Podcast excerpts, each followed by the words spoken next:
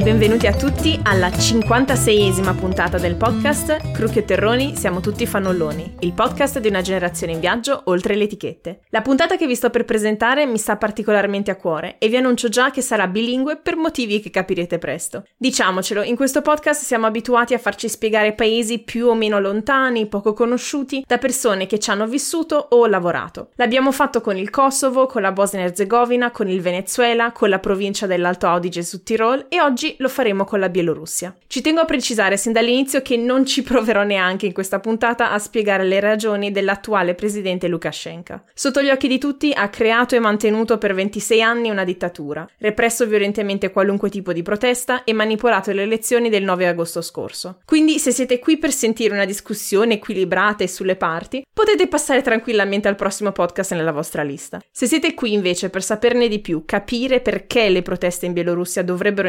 interessarci e conoscere da vicino anche la prospettiva dei cittadini di questo bellissimo e maledetto paese, siete invece nel posto giusto. Come dicevo prima, questa puntata mi sta molto a cuore. Una delle primissime amiche che conobbi arrivata qua in Germania ad un corso di tedesco viene dalla Bielorussia. Siamo ancora oggi molto amiche e sono andata con lei alle proteste organizzate qui a Monaco dalla comunità bielorussa che vive qui per sostenerla, visto che aveva amici che sono stati incarcerati a Minsk durante le proteste. Da lei sentiremo un racconto più personale sulla situazione attuale in lingua inglese. Per avere una conversazione anche politicamente approfondita e in italiano ho cercato invece un'altra persona, Claudia, che vi presenterò a breve. Lei ci darà un contesto a queste proteste e al caos che sta succedendo. Visto che la situazione evolve ogni giorno, abbiamo cercato di registrare a breve distanza la pubblicazione della puntata. Può essere però ovviamente che nel frattempo siano successe altre cose, alle quali reagirò con i contenuti di approfondimento che pubblicherò sulla pagina Facebook del podcast. Ma ora smettiamola con i nota bene e presentiamo le voci che ci accompagneranno in questa chiacchierata. Io, come al solito, sono Carmen, la vostra conduttrice fissa dalla Germania, che da nerd della politica internazionale ammetto di essere un po' emozionata ad affrontare questa discussione. Oggi ci raggiunge, come dicevo, Claudia. Cara, dici un po' di te, da dove vieni, cosa fai e come ci siamo conosciute. Ciao Carmen, ciao a tutti, grazie per avermi invitato. Ehm, ci siamo conosciute tramite l'associazione degli alunni del MAIA, del MIRES, tramite Adriano Remidi e anche Valentina Gilardoni che ci hanno messo in contatto. Che salutiamo. E che salutiamo tanto, infatti, un grande abbraccio. Io mi chiamo Claudia, ho studiato al MIRES come si evinceva da quello che ho appena detto e mi sono occupata di Bielorussia fra le altre parti della stessa regione post sovietica o ex sovietica che abbiamo studiato all'università e che poi per alcuni di noi sono diventati eh, una professione, lo studio dei quali è diventata una professione. La Bielorussia, come dicevi, è qualcosa che ci sta particolarmente a cuore, sono contentissima che tu abbia voluto fare questa puntata perché in qualche modo, nonostante una certa copertura mediatica, eh, in realtà secondo me queste, queste faccende non sono state adeguatamente affrontate e pienamente affrontate e quindi sono molto contenta che tu mi stia dando la possibilità di parlarne e che tu soprattutto voglia parlarne tu invitando anche qualcuno che, che da, dalla Bielorussia viene e quindi potrà spiegarci meglio di che cosa si tratta. Certo, eh, per diciamo i non studenti di, o ex studenti di Forlì, magari una precisazione su cos'è il, il, fantomatico Mires, che è la magistrale di studi di Europa dell'Est dell'Università di Forlì, cioè di Bologna con sede a Forlì, vabbè, ci siamo. Giusto una piccola precisazione. Um, fantastico. Magari, visto il titolo del, del, nostro podcast, è sempre interessante sapere da dove vengono tutte le persone che invito. Dall'accento si, si capisce già un po', ma tu da dove vieni? Si evince che non sono di Vipiteno o Sterzing, visto che avete fatto la puntata sull'Alto Adige o sul Tirol. Eh, sono di Palermo. E, mm. Sì, sono di Palermo. Fantastico, grazie. Um, Claudia, partiamo come al solito dal personale. Uh, tu come ci sei arrivata ad appassionarti di Bielorussia e cosa ti ha spinto a fare il percorso che hai fatto? Uh, questa è, credo, la domanda più difficile che mi abbiano mai fatto uh, nella vita proprio. Però um, sì, alla Bielorussia sono arrivata in particolare tramite lo studio generico che abbiamo fatto per la magistrale, quindi come dicevi poc'anzi, incentrato sull'Europa dell'Est e poi ognuno con le proprie specializzazioni. Ultimamente Ovviamente, siccome stavo appunto scrivendo di Europa dell'Est per diversi giornali, viste le vicissitudini che stavano venendo fuori, chiaramente mi sono concentrata maggiormente sulla Bielorussia in particolare. È anche vero che però mentre vivevo eh, in Lituania sono andata in Bielorussia a visitarla, è un paese che mi ha colpito molto ed è un paese mm. molto interessante per le sue specificità anche nell'area, non è come dire un, non è, è, è molto diverso dagli altri e quindi è molto interessante per questi motivi. E poi ha ah. una società molto vibrante, come ora stiamo vedendo, ci stiamo rendendo conto da, da quello che succede, quindi è molto molto interessante. E quali sarebbero le, le, specificità? Perché ne parli così in maniera lanciata, diciamo. Sì, ci sono, guarda, ci sono delle specificità che sono storiche e che sono eh, contemporanee, che secondo me mm. lo differenziano particolarmente dagli altri paesi dell'area. Per area ovviamente intendo quella ex sovietica, che però è molto diversificata al suo interno, quindi diciamo mm. per abbattere un primo mito che solitamente viene fuori parlando di queste zone, questi paesi non hanno un percorso tutti uguale. E la mm. Bielorussia è quella che all'interno di, di quest'area è stata forse l'ultimo veramente baluardo di Unione Sovietica, non tanto per ragioni semplicemente cronologiche,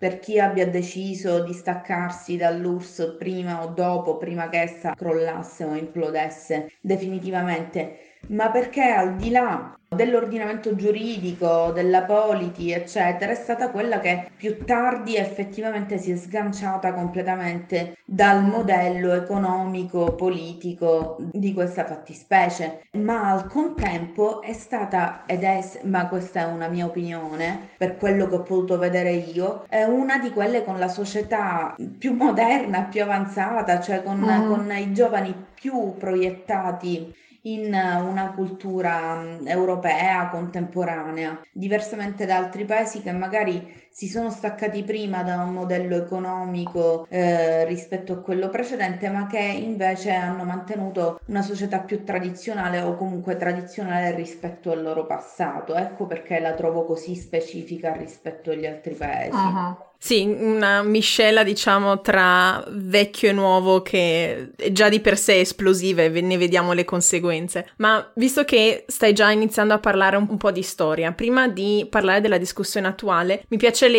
fare un po' di tabula rasa e iniziare dal principio. La dittatura di Lukashenko come è nata e come è riuscito lui a mantenere il, il potere per così tanto tempo, perché cioè 26 anni non sono pochi. sì.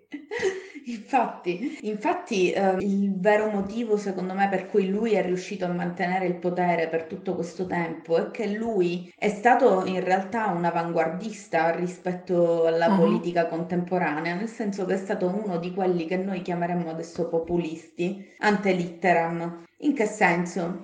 Nel senso che quando eh, lui si è presentato alle prime elezioni non faceva parte eh, della nomenclatura comunista precedente mm-hmm. e, e invece si è presentato come appunto un populista qualunque, nel senso che non aveva un preciso programma politico, nel senso che non aveva, come dire, una confezione ideologica attorno a sé ben precisa uh-huh. e sostanzialmente ha vinto queste sue prime elezioni, anche queste da 80%, ma forse in questo caso senza brogli, mm. sulla scia dell'anticomunismo, ma la cosa strana è che mh, mm, era come se i bielorussi volessero, diciamo, un, un socialismo, un comunismo senza comunisti, nel senso che la carta vincente che poi lo ha aiutato a mantenere il potere nei primi anni è stata quella di non avere creato degli shock economici o degli shock sociali tali da creare una situazione analoga a quella che invece si è creata ad esempio in Russia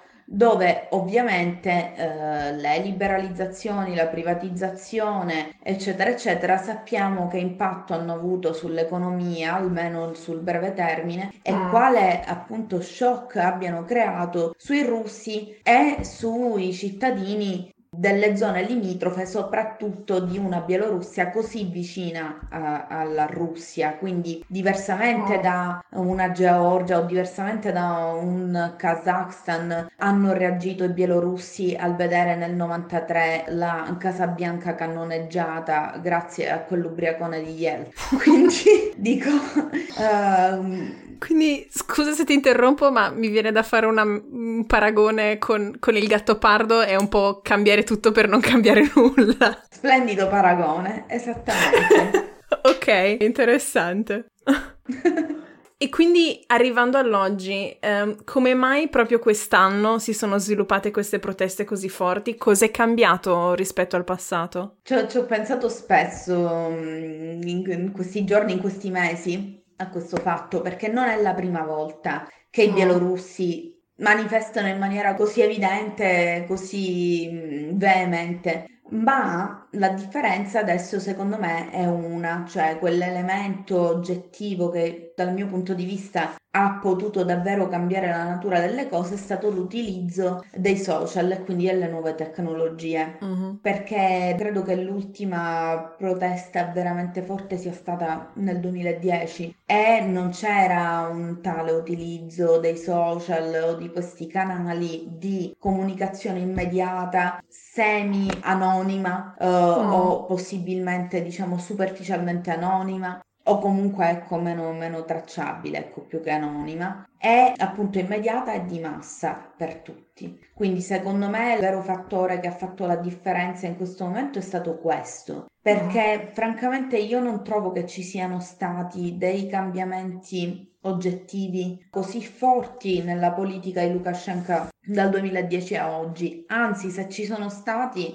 in mezzo a questo stagnare, a questo temporeggiare e a questo mh, continuo, diciamo, evitare appunto di cambiare, a questo gattopardismo, ok, come mm. dicevi tu, secondo me invece è stato semplicemente il mezzo a cambiare che ha dunque dato la possibilità di esprimere il disagio che effettivamente già si viveva. Quello che ho visto è stato che i prezzi dei beni di consumo di base sono troppo alti per questi stipendi che vengono da certe parti elogiati, cioè questo welfare state che viene tanto elogiato, eh, la scuola pubblica, la sanità, eh, i sussidi, eccetera, d'accordo, ma innanzitutto non riescono a combaciare con le necessità di base della popolazione. Cioè io ho visto mm. persone anziane per strada a chiedere l'elemosina, quando viste da Occidente queste persone sarebbero quelle che prenderebbero la pensione, che starebbero bene, che avrebbero la sanità e le possibilità offerte dallo Stato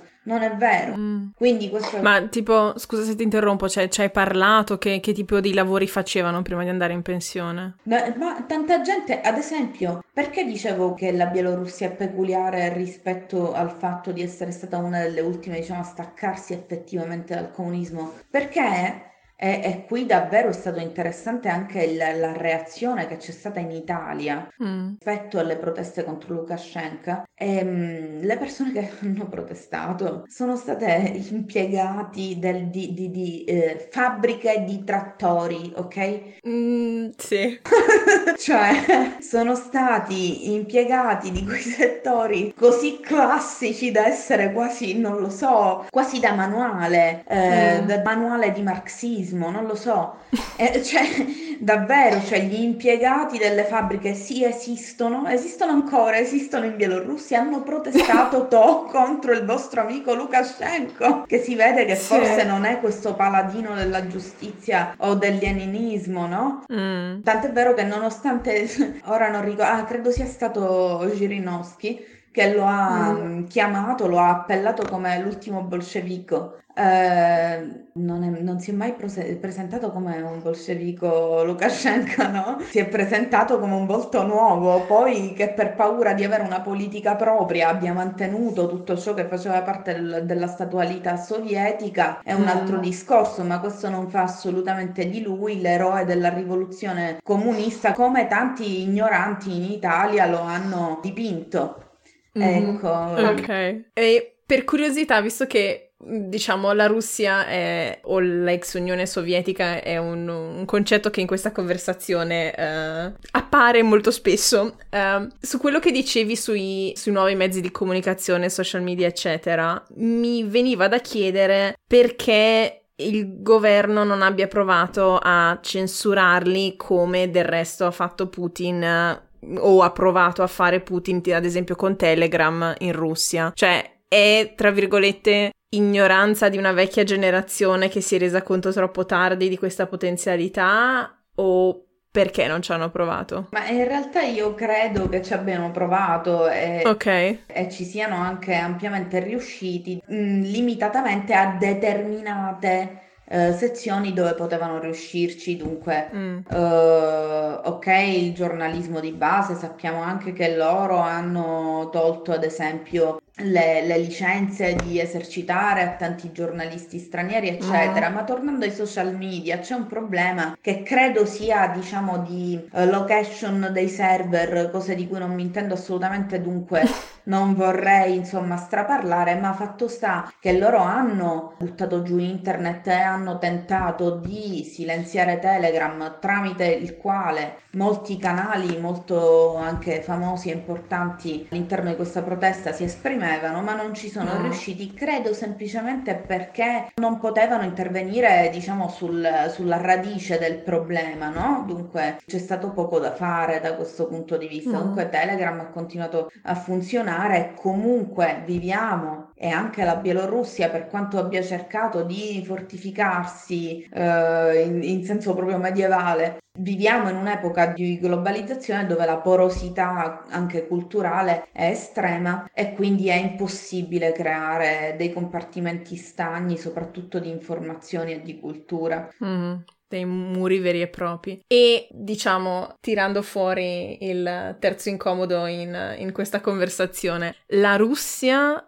e in particolare Putin in tutto questo che ruolo gioca? Perché diciamo negli anni gli ha sempre fatto comodo avere Lukashenko al governo della Bielorussia in mezzo all'Europa diciamo un alleato che dipendeva economicamente in maniera quasi totalizzante da, dalla federazione russa. In questo momento Qual è l'atteggiamento russo? È molto difficile da decifrare in questo momento l'atteggiamento russo, anche perché, diciamo, partendo dall'inizio, in questo momento specifico non ci sono delle novità da parte russa rispetto mm. al suo posizionamento rispetto a Lukashenko. Dunque, noi dobbiamo analizzare due aspetti di questa cosa, che sono uno storico e uno contingente relativo al eh, come... alla situazione attuale. Ecco.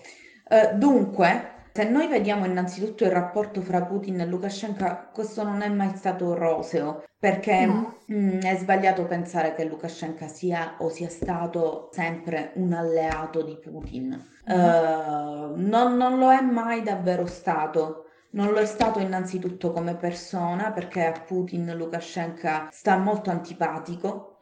Uh, ok eh, sta molto antipatico perché Putin è una persona comunque colta, una persona mm. eh, sofisticata, Lukashenko invece è un, come dire, un orgoglioso contadino, è mm. una persona che fa, e, e anche qui stranamente ritorna quel parallelismo con i nostri contemporanei populisti che avevamo già nominato, che fa insomma dell'ignoranza un motivo di, di, di orgoglio, no? Sì, un valore. Un valore uh, semplicemente per, per, fare un esempio, uh, una volta Lukashenko si è presentato al Cremlino, non ricordo in occasione di, di, quale festività, celebrazione, eccetera, recando come dono due sacchi di patate e gliel'ha lasciati lì appunto.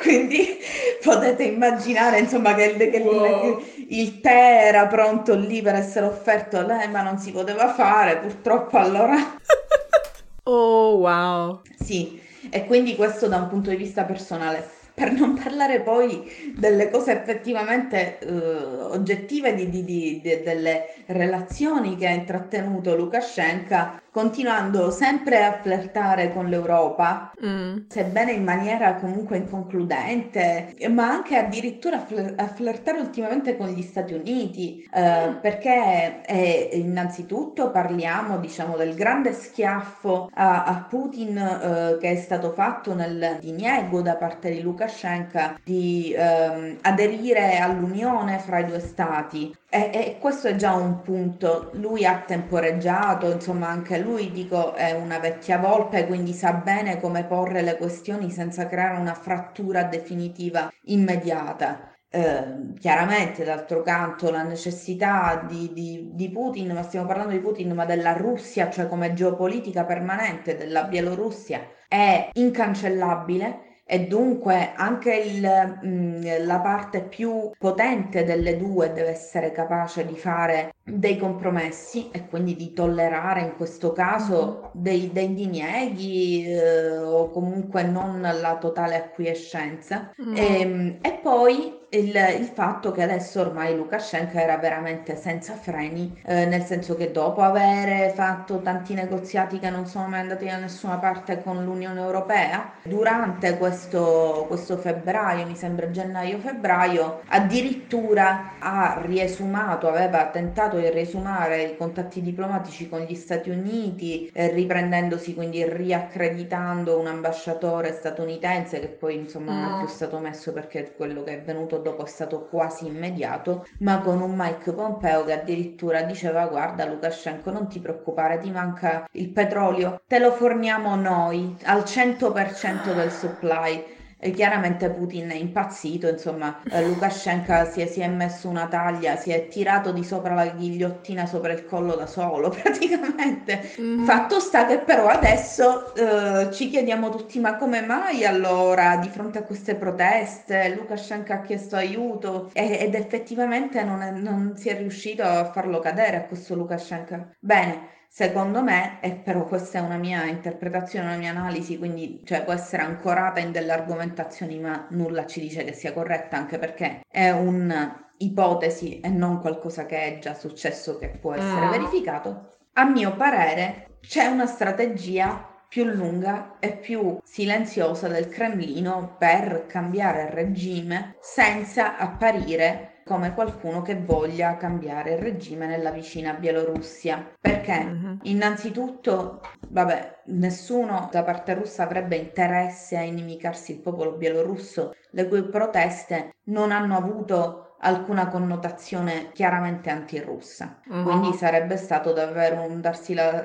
zappa sui piedi, intervenire, no? come ci si era spaventati che sarebbe potuto succedere con i carri armati oppure anche con gli stessi piccoli omini verdi. Non, non si poteva fare questa cosa anche perché siamo alle porte comunque della Nato e lì davvero c'è uno scontro bestiale, è gravissimo eh, che quello che potrebbe succedere se qualcuno davvero muovesse un passo in più da un punto di vista cinetico, no? per dirla in uh-huh. gergo militaresco. Quindi ovviamente questo non poteva succedere. Innanzitutto Putin ha mh, mm, proceduto attendendo che gli altri facessero qualche passo. Dunque voleva vedere, ha voluto vedere cosa sarebbe successo di fronte a queste proteste, cosa avrebbe fatto l'Unione Europea, cosa avrebbero fatto mm. gli altri rispetto alle, alle, proteste bielorusse in maniera tale da poter tastare il polso di entrambi, sia del popolo bielorusso per vedere quanto avrebbero resistito come quando da noi c'erano gli scioperi e Giolitti diceva lasciateli scioperare, si stancheranno ed effettivamente aveva ragione. Non è così invece in Bielorussia perché adesso il popolo bielorusso è davvero incazzato. Sono 30 anni che viene, quasi 30 anni, che viene vessato questo giro, siamo all'undicesima settimana di proteste di seguito sì. con tutta la repressione che, che c'è stata. Quindi queste non, non, non molleranno. Io credo che questo Putin l'abbia già capito ma l'abbia già capito sai, alla terza settimana sono cose che già capisci che non scemeranno così facilmente.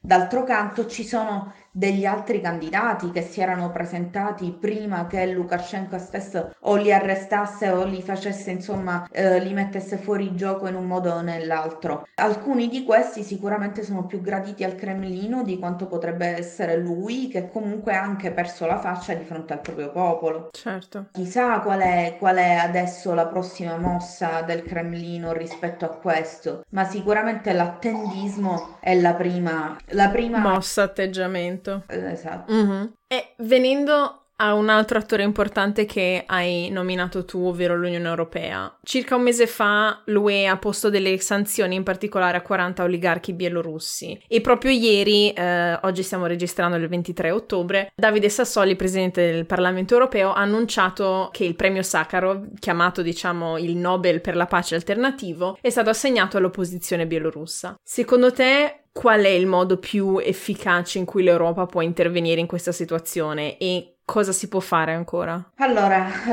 ehm, innanzitutto c'è da esaminare la natura dei due poteri di cui abbiamo parlato. La Russia è un potere che entra a gamba tesa nei conflitti, che ci ha abituato a possibili interventi militari, ci ha abituato anche a una retorica molto muscolare. Al contrario, l'Unione Europea è praticamente la sua nemesi, cioè noi agiamo tramite soft power, tan- tanto mm. per cominciare che è davvero davvero il pilastro portante, non solo, con una condizionalità, condizionalità che è sempre subordinata al rispetto di determinati parametri, fra i quali eh, i diritti umani. Mm, eh, quindi con la diplomazia. Quindi con la diplomazia questo è un altro discorso in più, ma sicuramente che ci siano come condizione sine qua non il rispetto di alcune e, e, non parlo neanche di regole democratiche di base perché democrazia rimanda più alla protezione della democrazia da parte degli Stati Uniti, no? la battaglia no. per la libertà. La, la, L'Unione Europea eh, fa una battaglia che è ancora più inclusiva secondo me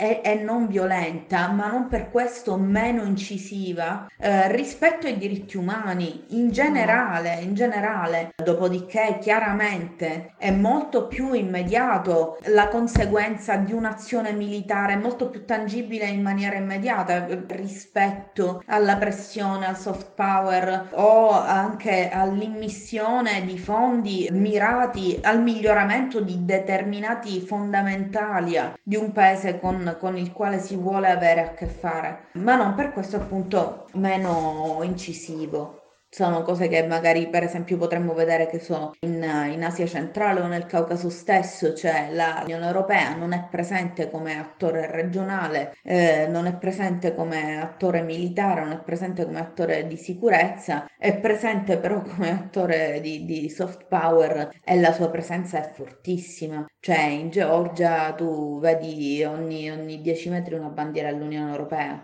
e, nessuno qui è intervenuto militarmente o chissà come, uh, semplicemente col soft power. Ok. No, mi veniva da fare questa domanda sull'Unione Europea perché molto spesso uh, l'UE viene tacciata di, non dico lassismo, ma di astenersi di non fare abbastanza in queste situazioni letteralmente tragiche, perché poi come ne parlerò con la mia amica, sì, insomma, si parla di arresti ingiustificati, di tortura, eh, in alcuni casi fino alla morte, di persone che stanno semplicemente manifestando per uh, la propria libertà di espressione. E quindi non lo so, cioè tu dici che si sta facendo abbastanza o ci sarebbero ancora manovre di miglioramento? No, no, io non dico assolutamente che si stia facendo abbastanza. Anzi, uh, mm. sto dicendo semplicemente, cioè sto cercando, anziché di dare un giudizio mio, di cercare di capire perché ci sono dei diversi stili di intervento, no? Mm. Quindi cercare di dire che so, non, io non credo che l'Unione Europea se ne stia fregando che fino all'ultima volta, insomma, hanno arrestato 90 manifestanti. L'ultima mm. volta, cioè nel frattempo chissà quanti ne hanno arrestati, non ho fatto il conto, ma ne hanno arrestati, gente assolutamente pacifica. Ma è che chiaramente dare il premio Sakharov all'opposizione o eh, intervenire ponendo sanzioni fra l'altro molto ristrette eccetera eccetera chiaramente non è abbastanza ma d'altro canto mm. ci si chiede stando così le cose cosa si può fare più di questo cioè si rischia di sbagliare, di invadere un campo che potrebbe innescare una reazione a domino eh, mm. molto più grave di quella che si è cercata di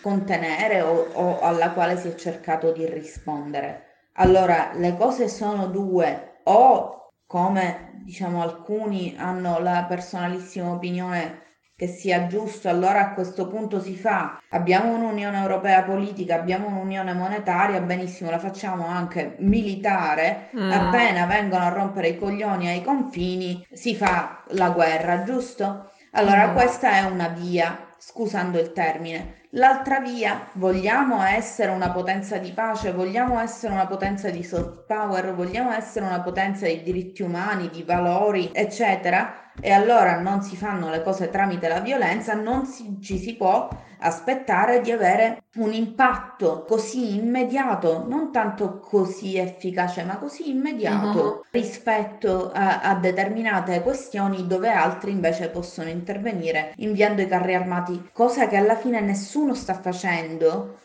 perché mm. ovviamente persino proprio quelle potenze che sono, come dire, aduse a uh, determinati tipi di interventi non vogliono innescare una reazione folle, cioè si tratterebbe di riportare di nuovo la guerra nel cuore d'Europa dopo che purtroppo è già successo nel 2014 con l'Ucraina sì. e di fronte a ciò nessuno ha subito alcun tipo insomma di, di, di sanzione se non le sanzioni, scusa. Sì, sì, certo. Per um, concludere questa conversazione, allora è ovvio che oggi non possiamo parlare di tutti gli aspetti del, della situazione perché, come dicevamo prima, ogni giorno c'è qualcosa di nuovo. Però, per concludere, mi piacerebbe sapere, secondo te, per quale motivo noi italiani e italiane dovremmo interessarci di quello che succede in Bielorussia?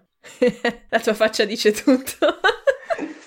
Per, per dirla in due secondi, innanzitutto sarebbe sano che noi avendo a disposizione informazioni da tutto il mondo, fossimo interessati a qualsiasi situazione accada in qualsiasi parte del mondo. Innanzitutto, non si può sicuramente eh, rimanere, mm, come dire, silenti rispetto allo mm, status politico o economico o di qualsiasi genere in altre parti del mondo, ma a maggior ragione noi non abbiamo il diritto come esseri umani di infischiarcene di, di violazioni perpetrate state a due passi da noi. Dopodiché, per dirla invece in maniera più limitata o più cinica, eh, difendere la democrazia in una parte del mondo è difendere la democrazia in qualsiasi parte del mondo. Penso a Hong Kong, penso alla Bielorussia, appunto, perché oggi sono loro, domani saremo noi. Quindi occhi aperti, occhi aperti. Occhi aperti. Sì, anche perché come dicevi tu, Lukashenko è stato un antesignano del populismo che Però oggi vediamo dilagare in Europa e quindi se ne possono vedere le conseguenze. Direi grazie di cuore per questa intensissima e bellissima introduzione sulla situazione. Da ora in poi adesso c'è la, la parte in inglese con la mia amica, se non sapete l'inglese e volete saltare direttamente le rubriche andate al minuto 50 circa. Invece con Claudia passiamo direttamente alle rubriche finali, grazie. Thank you to give me your time and preparing the questions. I think this episode will be better alone because we have some real life experience uh, from from you and and perspective from someone that is from the country, mm-hmm. which I always think is very important to um, not just talk about a country, but like with someone from the country. Mm-hmm. Um, so let's start with the stupid question, because I think uh, not many people really know about this stuff. So I've heard the name of the current president of Belarus pronounced in different ways. Uh, sometimes it's Lukashenko, sometimes it's Lukashenko. Which one is it correct? It's confusing. Thank you for the question. So, um, as you might know, in Belarus, we have two state languages it's Belarusian and Russian. Mm-hmm. So, basically, uh, each uh, citizen has um, a name, middle name, and a surname mm-hmm. spelled in both languages in the passport. This must be the root cause for your confusion ah. because it's a different spelling, it's a different pronunciation, and uh, in Belarusian, O is uh, mostly replaced with A in many cases. Therefore, it comes to Lukashenko and Lukashenka. Mm-hmm. But um, here I would like to make a comment uh, from my side. Okay. Um, please forgive me if it is too subjective, but I guess that shouldn't bother you that much in this particular president case. And um, just to make it clear for the conversation that we're having today. When I'm saying president, please consider it enclosed in inverted commas. Yeah. Um, and uh, starting with a small letter, because currently um, he is an uh, uh, illegitimate one. And I think that in his particular case, well, I mean, he doesn't speak none of the languages in high form of them. Mm-hmm. Let's put it this way. That means there is no clean Belarusian that he's speaking or no clean Russian. Um, he's speaking something that we call trasanka, Mm-hmm. which means actually a mixture of languages, which is actually considered to be a dialect of people from rural areas of Belarus. Mm-hmm. So probably he wouldn't take it too hard if you would call him this or that. And um, so please have no hard feelings. Okay, no respect for him. Uh, but ju- just to avoid the word president, since it's, um, as you explained, it's um, not really clear. Maybe we can just call him with his surname. So, which one is the right one in Belarusian language? It is Lukashenko. Okay, cool. Then we'll call in from now on Lukashenko. So mm-hmm. the to to respect your own language. Thank you.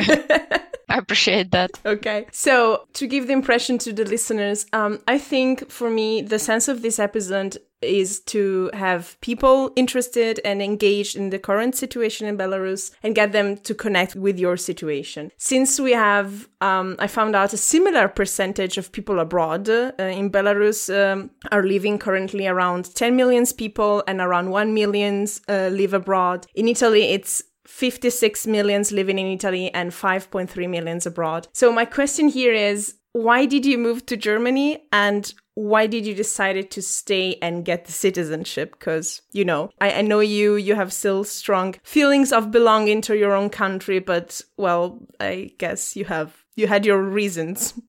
yeah, well, uh, as they say, you know, all problems come from childhood. Um, uh, joking. Um, so, for some reason, I was raised with an idea that uh, one day I will leave the country for good. Um, okay. I guess the reason for that uh, was actually my mother's perception of Belarus and her wishing me a better life. Um, herself, I believe she never felt at home in Belarus. Mm. She was born on territory of Russia. As a teenager, spent uh, quite some time living in Germany, as my grandfather was uh, a military person. Mm. And actually, um, she even never got to learn the Belarusian language, just uh, to oh, to wow. give you a feeling of that. So she could perfectly survive with uh, Russian because now, as you know, actually most people speak or used to speak uh, for sure Russian back then. Mm. So um, this idea somehow was always in the background, and she encouraged me learning foreign languages and was showing me the world outside, taking me to different places since it started to be possible. Mm. Um, and I was actually never seeking for the ways to move abroad, but uh, obviously these ways were still found in me. And I need to say that when I was at school, I, I really loved German language. Mm. And it was making me so excited. Um, it was extremely complicated. And I guess I loved the brain food, you know. um, I'm still having issues. This is like love hate, you know, yeah. thing. So um, actually, uh, back then I didn't know why am I learning the language. It was just the right thing to do, kind mm. of. But um, it actually uh, enabled me to make my master's in German in Germany. Hmm. A unique opportunity to study abroad and don't have to to pay too much because, um, as I do not know, our listeners might know, as you for sure know, back then when we moved to, to Germany, the tuition for masters was really minimal, hmm. um, and actually they even canceled it afterwards yeah. at all. So this uh, just got the ball rolling. So studies, work, relationship, citizenship. So time flies fast. Mm. Citizenship was however never the goal of the whole thing mm. um, i just went with the flow yeah it's it's for me mind-boggling because we never really talked about this kind of stuff and i'm i'm no because you know, you don't, as an Italian, when you go abroad, everyone asks you about, uh, well, back then, now not so much, thankfully, but they ask you about Berlusconi and or mafia, like, like this hot topic. And I didn't want to to be the one asking you, so the last dictatorship in Europe. nice to meet you. Oh, you're from Belarus. Talk, tell me about Lukashenko. so.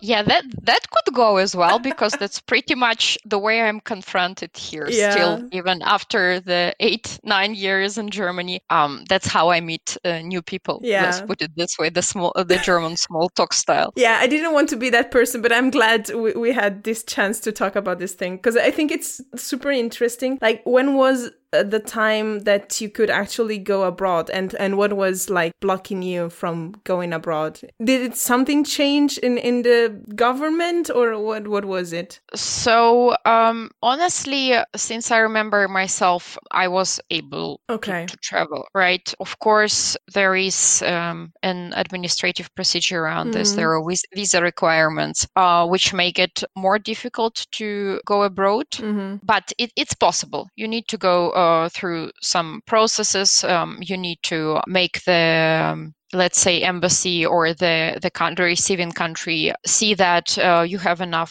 finance mm. uh, finances to abroad and you need to i don't know 125 different papers to the embassy mm. and make an appointment so the way these things still exist uh, even in germany mm. when you need to go to some other country i'm still exploring um, which country i would need to go to so that i need to go to an embassy and get a visa but i guess my experience here for example I, you would go to us embassy now it's mm. not the case anymore right okay so uh, pretty much everything that is existing here more as an exception mm-hmm. um, in terms of going outside of the country. In Belarus, it's more of a rule, yeah. just these processes. Yeah. Okay. So let's start talking about the hard stuff. Well, I've known you now for nine years. You haven't always been this politically active about the situation in your home country. Like, actually, the majority of Belarusian abroad, as as I've read. Oh, by the way, there's a neighbor's drilling, so I'm sorry for the background noises.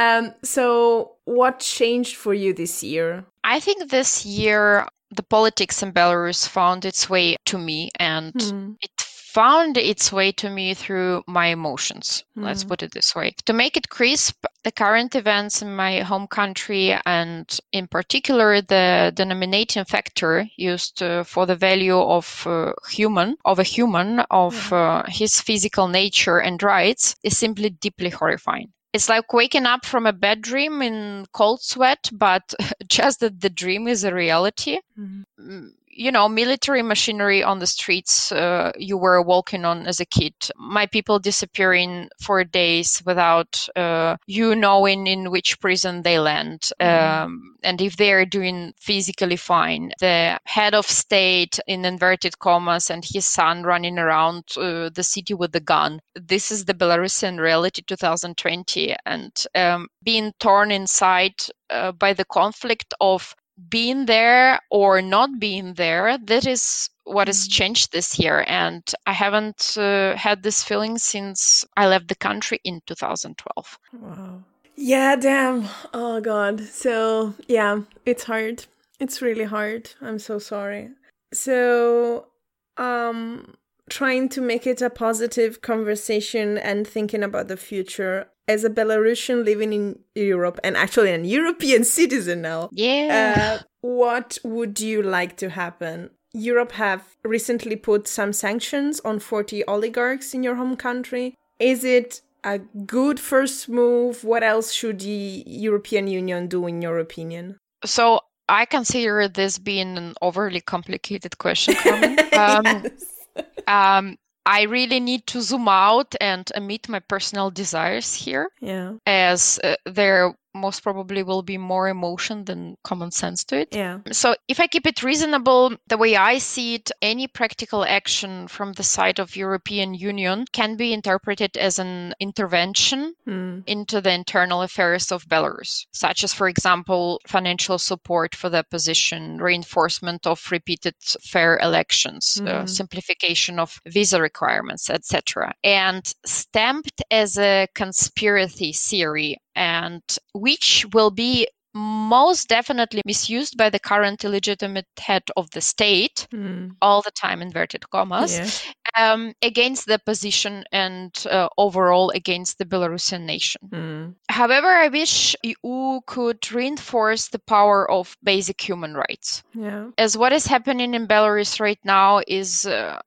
in my opinion, a crime against humanity, mm. political repressions, kidnappings and forced disappearances, deportation, unjust imprisonment, torture, rape, murder. And there are official tools out there which are currently out of reach of Belarusians to punish it. There are processes and prosecution by international courts. Mm. And I'm pretty sure there is a way to make this prosecution fast lane. So um, as I see it and as I wish European Union could support Belarus, Belarusians and the representatives of uh, the opposition in the way that they put this uh, law and this legislation into motion. Yeah. Let's put it this way.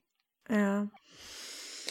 Yeah, that's a powerful list to to listen to uh, of yeah mistreatment of human rights um so let's get to the really bad question that I'm sorry to ask, but I think it's important. Um, if someone knew nothing about the situation in Belarus and would ask you, why is it so bad? What would you say to them? So, as you already uh, mentioned a couple of minutes ago, I would probably repeat once again mm. the list of the crimes against humanity yeah. I just uh, listed before and just add a couple of numbers to that. Mm-hmm. Um, five people killed, 13,550 persons detained, 450 facts of violence, 73 political prisoners. And I would remind that we live in 21st century and all of this is happening very close to me and you, to each of us. It's basically happening in the geographical center of Europe. Doesn't that sound bad enough? Yeah.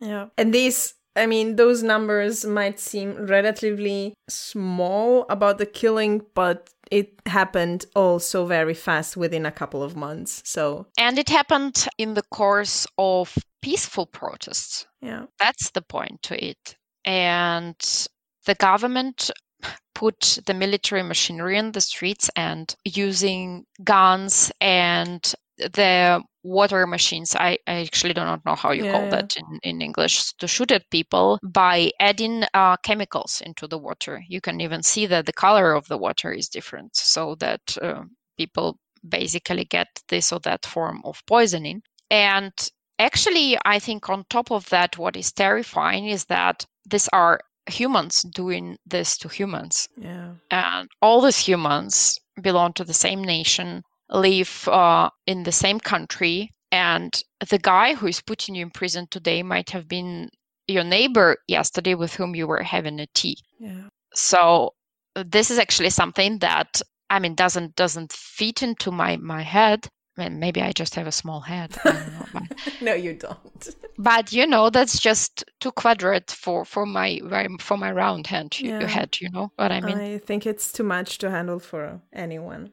So, the last question for you is um, what is it important for you for people listening to this conversation to know? Uh, is there a message or something you think you forgot to say? Or generally, maybe the question is, why did you consent to have this conversation with me? so, let's start with basics. Yeah. Um, Minsk is the capital of Belarus. Mm-hmm. Belarus is in the middle of Europe and not in Texas. um, we do not drink vodka for breakfast and do not keep bears at home as pets. Joking. um, joking. I think that I would like to call out to people out there and ask them to stay alert to what is happening in the world for me personally, 2020 is an awakening. Uh, while we as humans believe have grown strong and independent, there are still uncontrollable forces out there, and any balance can turn into chaos within a couple of days. I believe we should keep our eyes and hearts opened, treat the world with caution and each other with care, and I mean, we need to be compassionate, kind, and united. Mm. Um, because I think that being united is the key to success. Yeah, so stay united. Thank you so much. It was so important to hear your voice, and thank you for your time. Per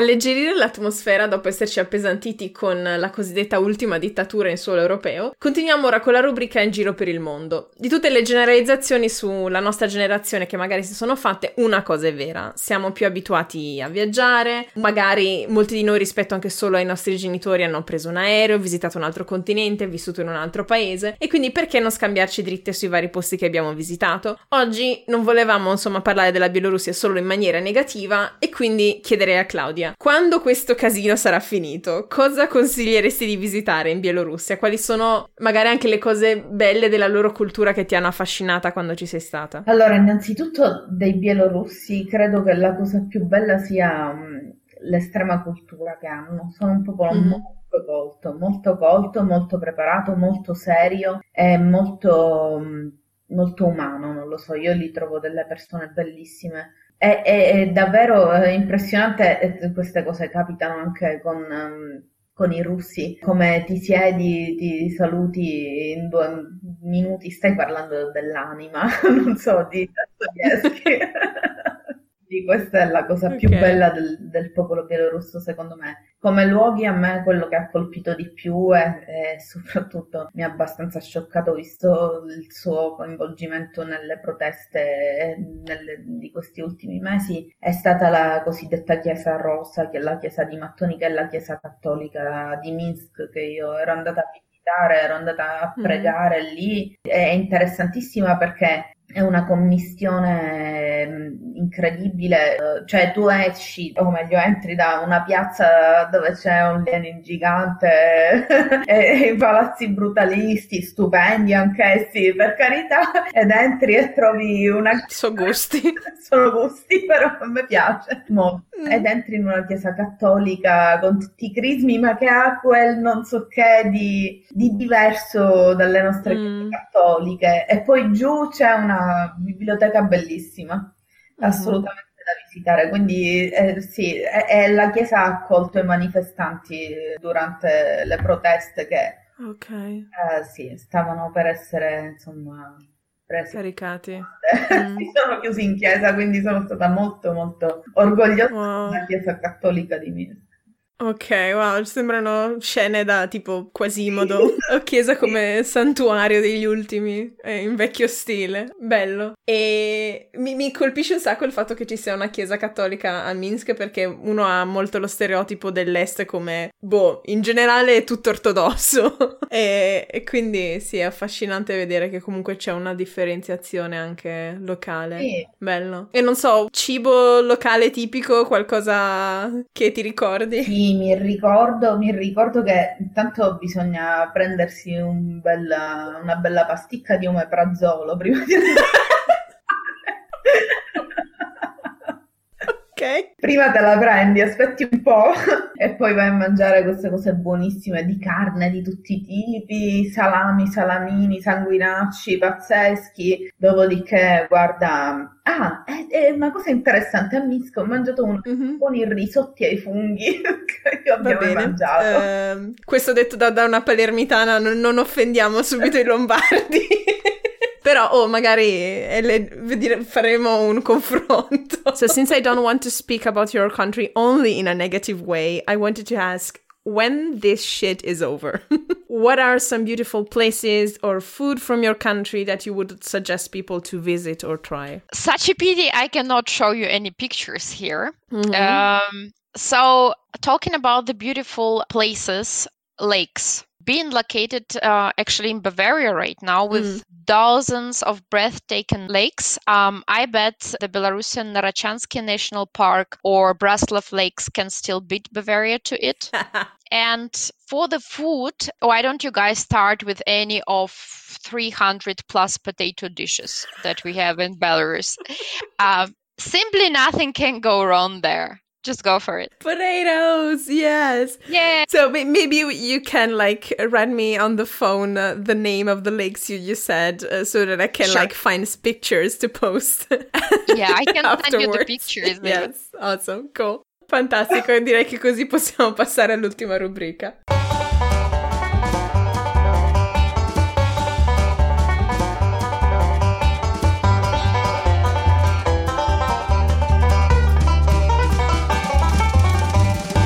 E benvenuti tutti e tutte all'ultima rubrica Modi di dire modi di essere. Da quando mi sono trasferita in Germania e mi sono messa a studiare il tedesco, una cosa mi ha sempre affascinata, i modi di dire, perché riflettono la cultura di un paese o di una regione ed è affascinante vedere come alcuni siano simili in paesi molto diversi. Ad ogni puntata ve ne raccontiamo di nuovi. Oggi la mia amica ce ne porterà uno bielorusso e Claudia invece uno siciliano, ovviamente. sì!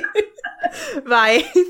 Allora, per stare in tema con la nostra puntata direi un nasce tonno non può morire quadrato. Chi nasce tondo non può morire quadrato. ok, e in parallelo come come lo, lo, lo applicheresti a, a, questo scenario? Che Lukashenko era un dittatore, è rimasto un dittatore e non cambierà. Mm-hmm. Ok, perfetto. Non morire quadrato. È nato sovietico, è rimasto sovietico e lo morirà. Eh, non facciamogli complimenti, dai. non è bolscevico, è bolscevico, no? uno qualunque. Ok, fantastico. I would uh, use this one. Zaglanie u naszego końca, meaning there will be a parade on our street.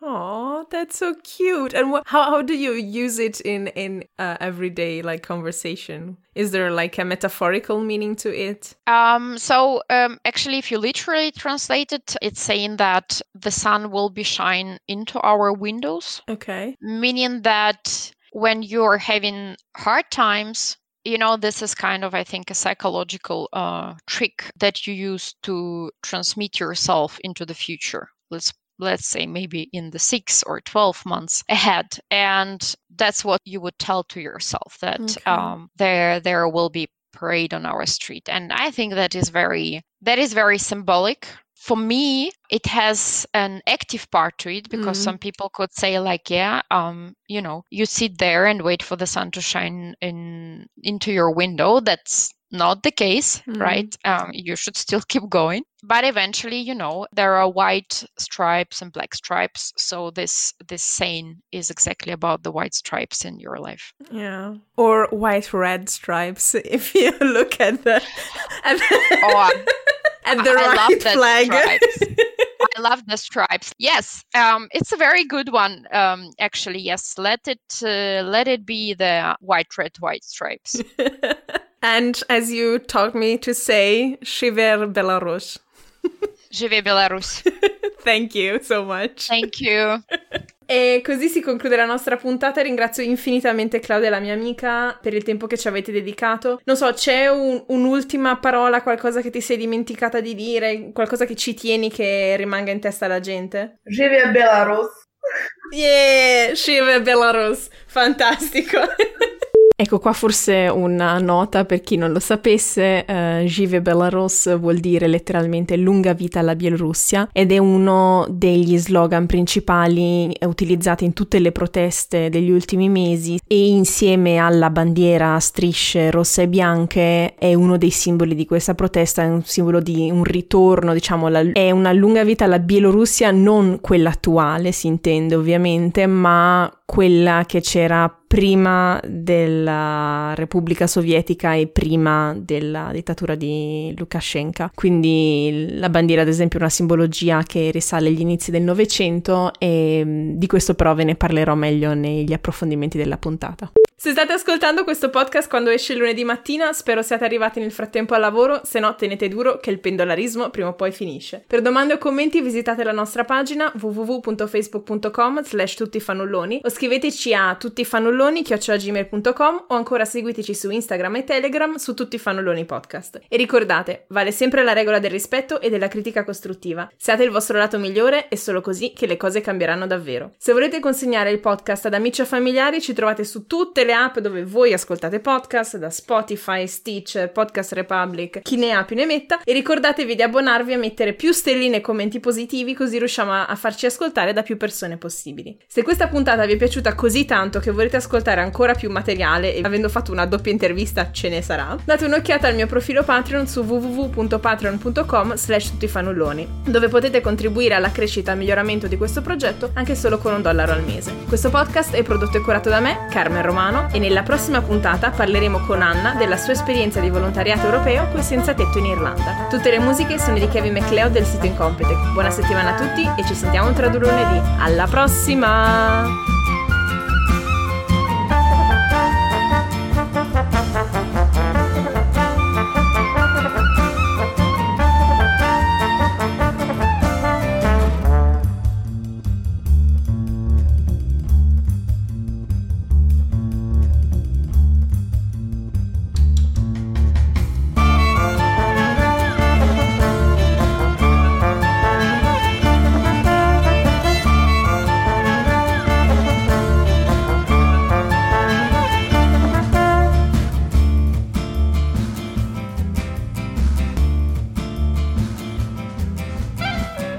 Grande onore informarvi che la conferenza dei presidenti ha deciso di conferire il premio Sakharov per la libertà di pensiero ai rappresentanti dell'opposizione bielorussa.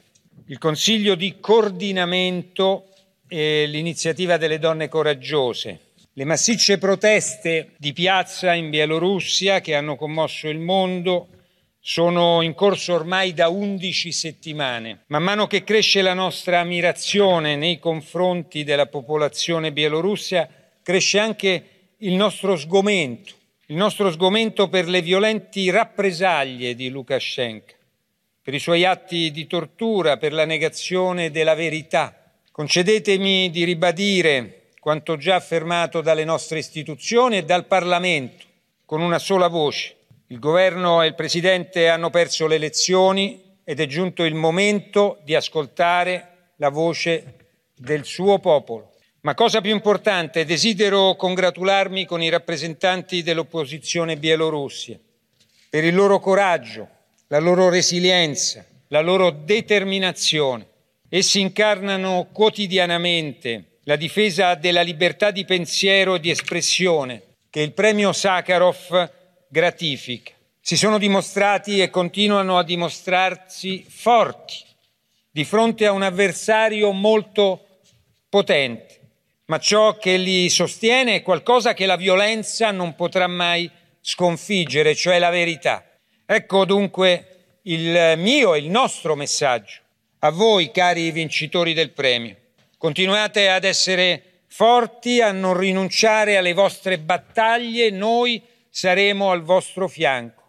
In qualsiasi altra parte del mondo nessuno deve essere perseguitato per aver espresso le proprie opinioni. E questo è il messaggio che oggi vogliamo lanciare dal Parlamento europeo.